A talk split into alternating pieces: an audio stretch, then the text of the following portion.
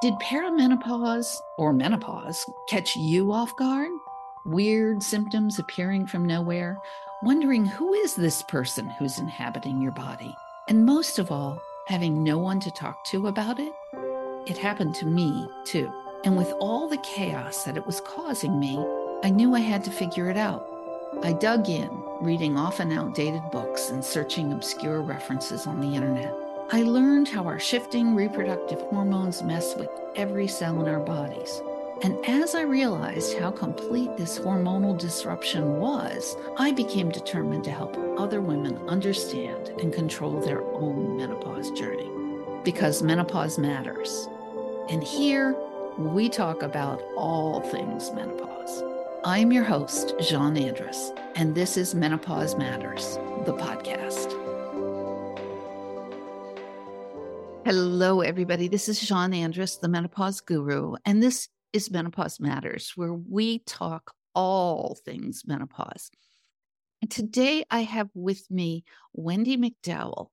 Wendy has supported thousands of employees to navigate conflict and relationships as a corporate manager in human res- uh, corporate human resources manager. Now, as the relationship nerd, she guides weary couples worn down by relentless battles, trapped in that painful place where being with their partner is more lonely than actually being alone, to reignite the flames of passion and infuse their lives with joy and excitement they thought they had lost forever.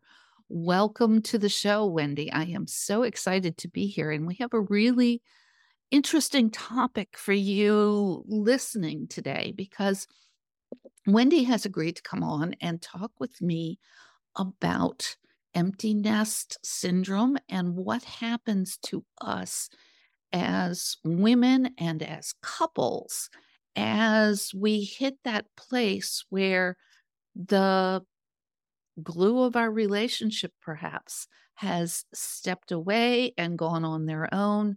Um, we're not talking about the ones that that can't seem to leave the nest, but the ones who do, um, and leaving us alone in a relationship together that may have lost its spark, its joy, its fun, and, and its raison d'etre. Um, so welcome, Wendy. And um, it's a great, a great time to have you here. So tell us a little bit about how this topic became important to you and and the work you do. Sure. So Um, a lot of the couples I work with are kind of in that phase of life. I think for a lot of folks, that's where the panic button kind of gets hit, because they don't have that buffer of the everyday busyness to kind of gloss over um, whatever communication struggles or, you know, resentments that they're carrying. There's just not as much to fill that space. So they kind of perforce get uh, face-to-face with each other and have to figure that out. And um, so that's where a lot of folks come to me for coaching, because they're struggling with that. And it's a lot harder than they thought it was going to be. So how do you, how, first of all, let's define um, empty nest syndrome, and how is this, uh, you and I talked a little bit about it when we were planning the episode, about how this has has sort of come and gone and and maybe coming back a little bit in in psychological parlance, maybe, and what it what it really feels like to be in it. Yeah.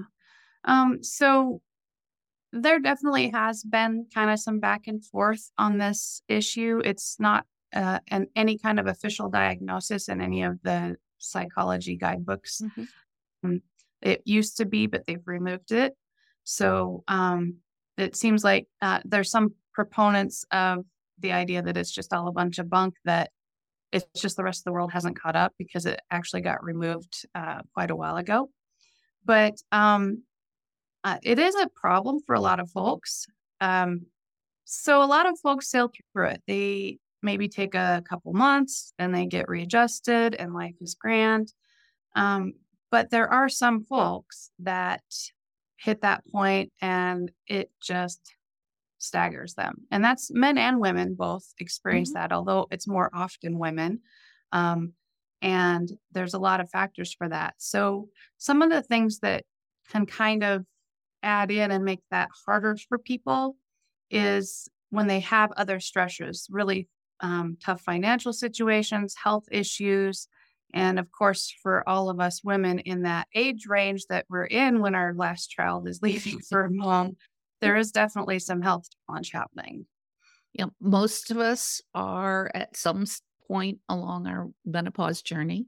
Many of us, I know I was sort of in early perimenopause when my son, um, and I only had one. Uh, and when he went off to college, uh, being the independent human he is, um, I, we really did um, come to a uh, crisis point in our relationship, his father and myself. And uh, yeah, there wasn't that buffer anymore of you got to deal with the kid. Um, he was off in college and then off to his own life. And uh, really, other than a couple of months in the summer, he wasn't home anymore. And it was very difficult for us to come to that point where um, we realized that there wasn't anything left between us. Mm. No, that's hard. Yeah.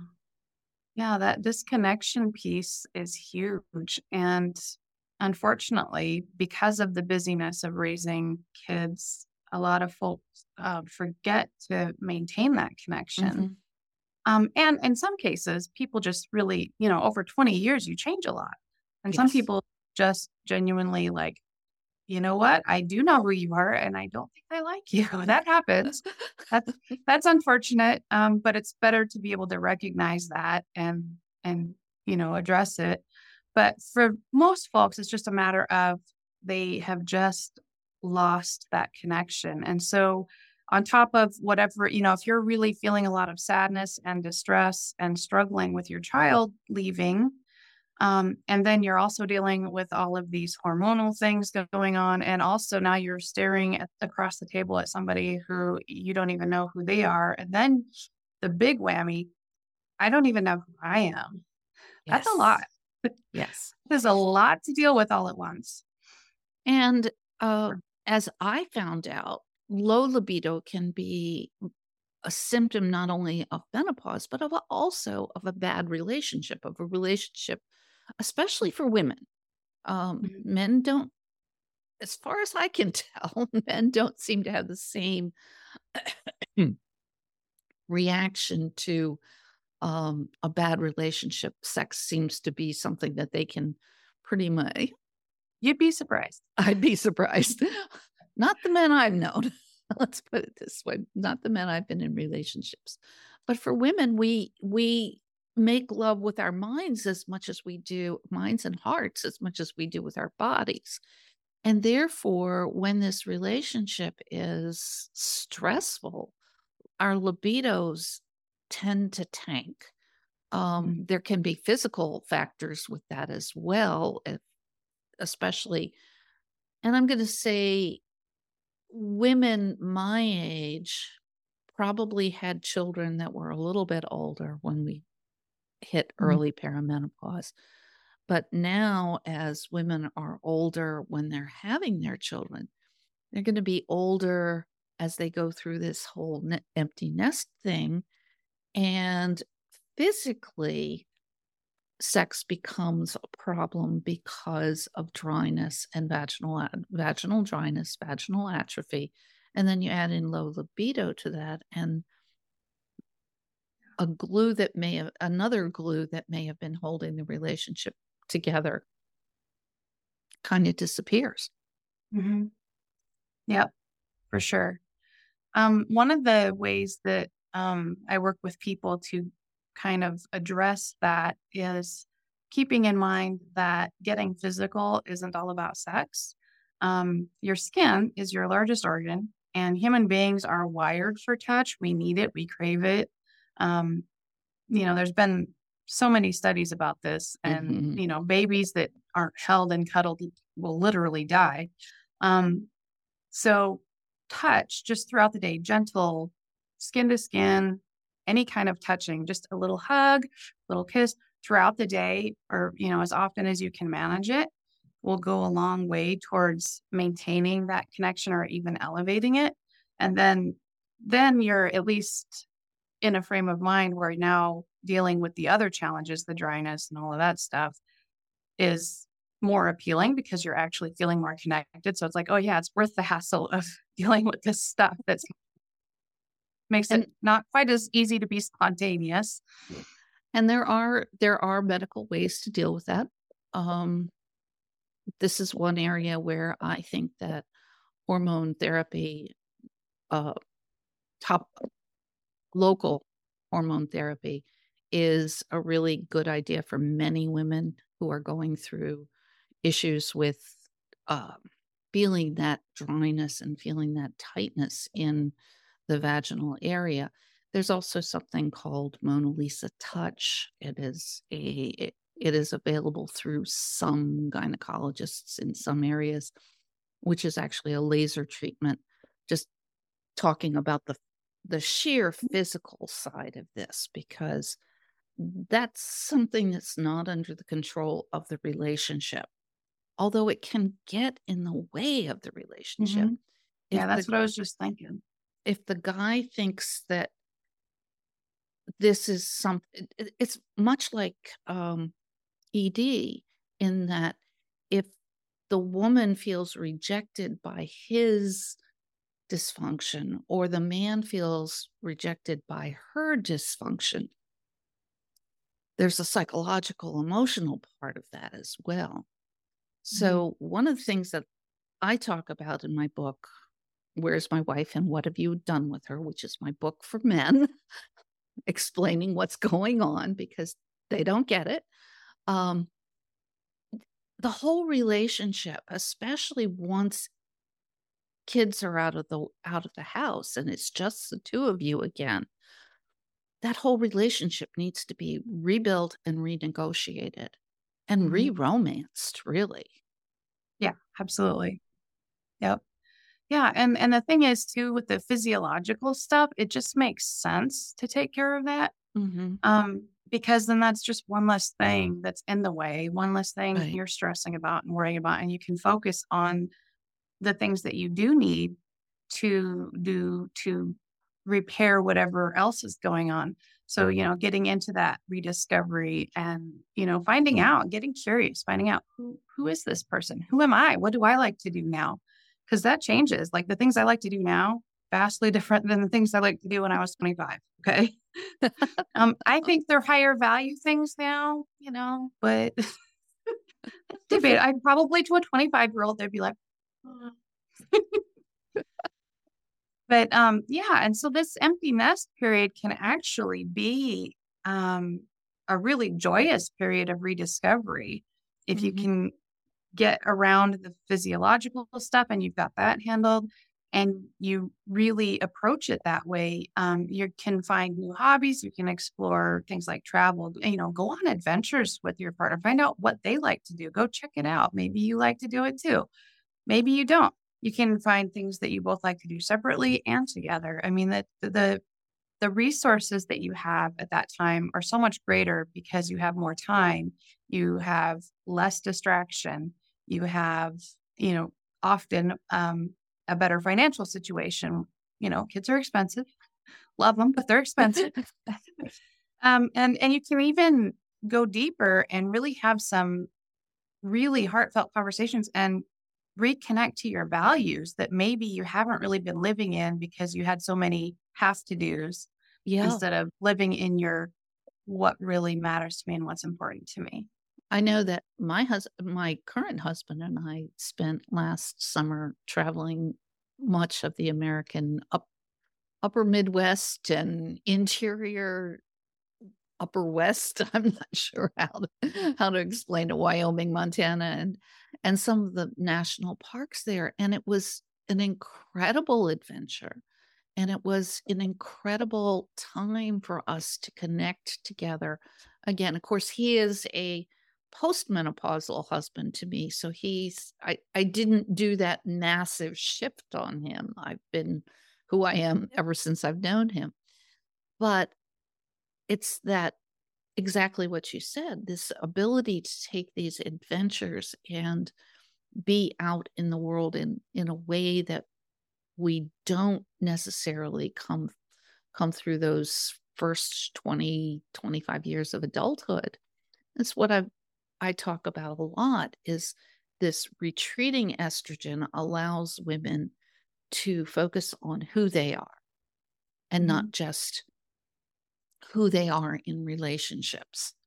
And yep. we get to put ourselves in the middle of our lives, as I've said many, many times on this podcast and other and others, but it's this ability to focus on ourselves that both causes the problem, because all of a sudden we're not the same person we were, but it opens us up to huge new relationship possibilities and new um, personal possibilities. Yeah. And it is, it's, it's, the challenge is, you know, not, you know, working through that. My identity is tied up in being a mom, um, because that is a big mm-hmm. part of, if you're a mom, you're a mom. Like that's, that's important. And that is a big part of your identity, but it's not all of you. And, and it, it can be a lot of fun to reconnect to the rest of you, especially if you haven't been for a while, but it's also really scary. Um, because when something has been so central to your life, not having that, you know, we, as human beings, change is scary, change is hard. So even if it's a good thing, like, wow, uh, uh, the way uh, Margaret Mead, an anthropologist, described it is P M Z, postmenopausal zest, you know, like I can really go out and do what I want with my life. That's so cool. Who knew?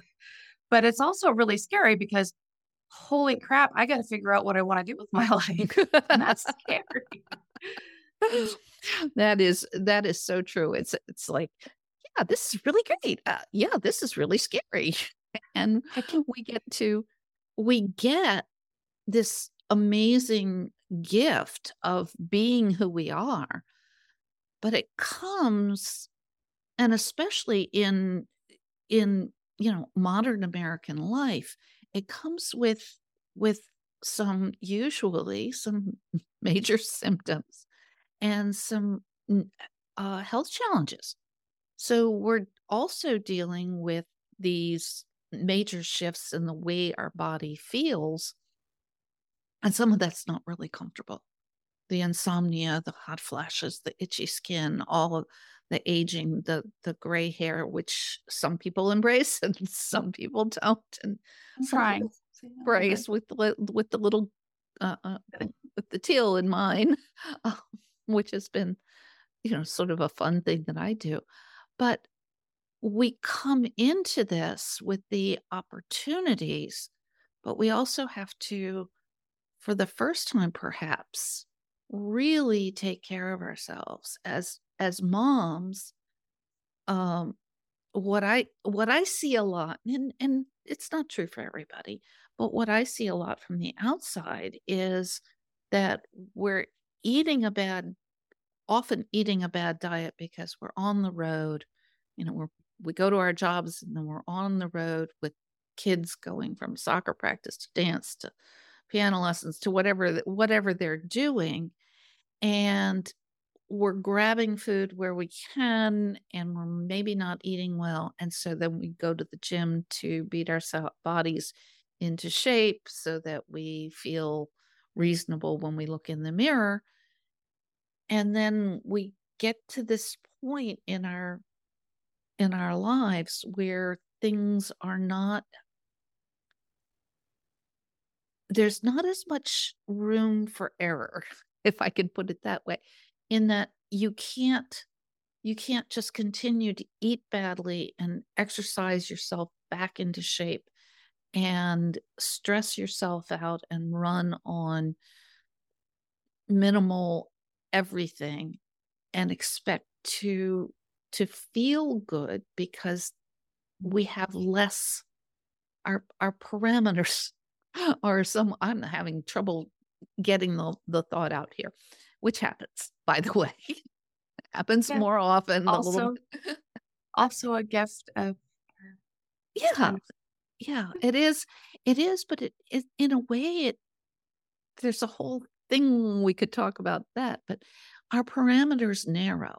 So we're not, we can't feel good in as, in as wide a range of not caring for ourselves. Yep. So we need, we need to deal with those health challenges. And it, and it's hard because as a parent, um, and this is men and women both, but I think women probably typically take it to a further extreme. We are so used to putting ourselves last because mm. there's so much else to do.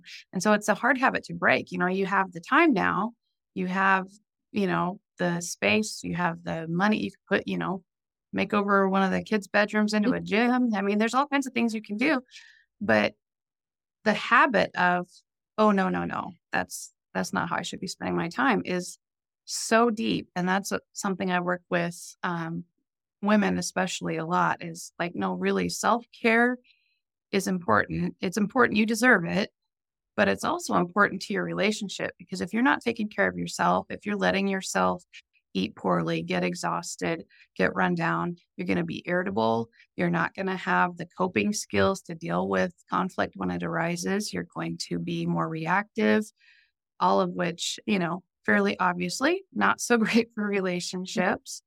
Um, but for me personally, I also just really want to drive home to women that you deserve that. You, you yeah. worked your butt off and you deserve to give yourself a break. Like it's it's tough out there in the world. We we work yeah. hard. One of the th- one of the phrases I use is positively selfish, and mm-hmm. uh, sort of comes from my mom, who was um, judgmental, let's say, and she would she would if I I. took time for myself or whatever, she would say, you are positively selfish, in that judgmental tone. Yes. Even when I was an adult, um, uh, I, yeah, long stories about that, but let's, let's leave that for another time. Uh, but I, when I started work in this area, I started thinking about that phrase, positively selfish, as being different. As being, it is a positive for us to be selfish at this time, to to put ourselves in the center of our lives, to take care of ourselves with the same care that we would take care of a small child or a husband or a job or a community responsibility that we had taken on, but to give ourselves that same sense of care and um, love. Yeah. Yeah, really. And it's so foreign um, to a lot of women. Um, and it's sad, really, because the truth is, even if you are someone who is um, very Um, relationally oriented and relationships are super important to you, um, you can't give from an empty cup. Absolutely. So, you know, l- honestly, taking care of yourself is taking care of your relationships, whether it's with your kids, because, you know, you're navigating a whole new relationship. It's literally like if you were meeting them for the first time, in a lot of ways, dealing with your adult kids, because that's a very different relationship dynamic, and they've grown and they've changed, and the dynamic has changed hugely. That's a huge shift. So you're starting from ground zero in, in a lot of ways. Um, and, and that takes a lot of energy and a lot of um, being in touch with yourself and, and where you're at in the process so that you're not, you know, spilling that over onto them so that you can really be open to get to know this really amazing human that you helped create.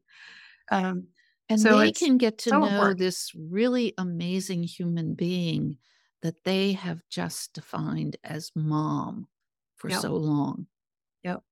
Um, I remember when my son um, was out of school and he was living on his own with his girlfriend for the first first time.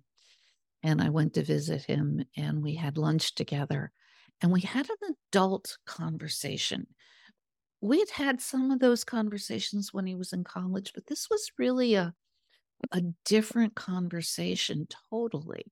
And it's become fascinating that he is one of my closest friends, even though he lives eighteen hundred miles away and is busy raising his own two small children. But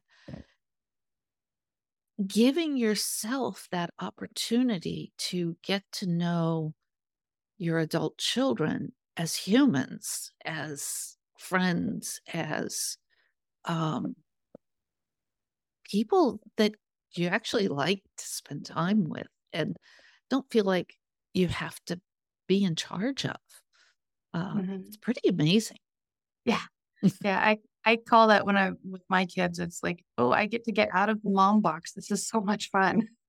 Um, you know, I'm always going to be their mom. Like if they need a mom, yeah, I got you. Got it. Got it covered. They don't need that very often. They need yeah. just another human that gets them. And I can do that. And that's so much fun. I, I love it. That's honestly one of the um, unforeseen benefits of being a parent. I'm like, oh, wow, I get to know these people as people, not just as my kids. So, so cool. It really is. So, Wendy, how can someone get in touch with you if they need your help? If they've they've got a relationship that they need to navigate at this time of their lives, can they get in touch with? Um, there's a number of ways. I do have a website. It's the relationship nerd dot com. Um, I'm Is also that on Facebook. The Relationship Nerd? Yep. Oh, okay. Yep. the relationship nerd dot com. Okay. Uh, all run together, no spaces or anything. And um, I'm also on Facebook and Instagram. Um, there, I do have a business page um, for the Relationship Nerd. It's uh, T R N coaching is the short version of it. Um, but also my personal page, Wendy McDowell, there's links all over that uh, to set up appointments or Great. consultations. And um, also on Instagram, I'm the Relationship Nerd there also. Okay. And all of those links will be in the show notes. And if you're interested in my book for women, I Just Wanna Be Me Again, or my book that you can read and then give to your husband to kind of explain what's going on, Where's My Wife and What Have You Done with Her? Those are available on menopause books dot com. And thank you so much for listening. Thank you, Wendy, for being here and exploring this particular topic. It's a topic that's um, that any of us with children hopefully will eventually come to. Thanks so much for being here. Thank you for having me. It's been great. Thank you for joining us today. If you enjoyed this episode, please submit a rating and review and share it with a friend. Menopause has many annoying symptoms, but not many are worse than the lack of sleep. If you are one of the ninety percent of women who suffer from menopausal insomnia and or fatigue, I'd love to offer you my free download, Five Tips to Get Better Sleep Tonight. You can get it at menopausematterspodcast.com slash sleep. And let me know which of these tips works best for you.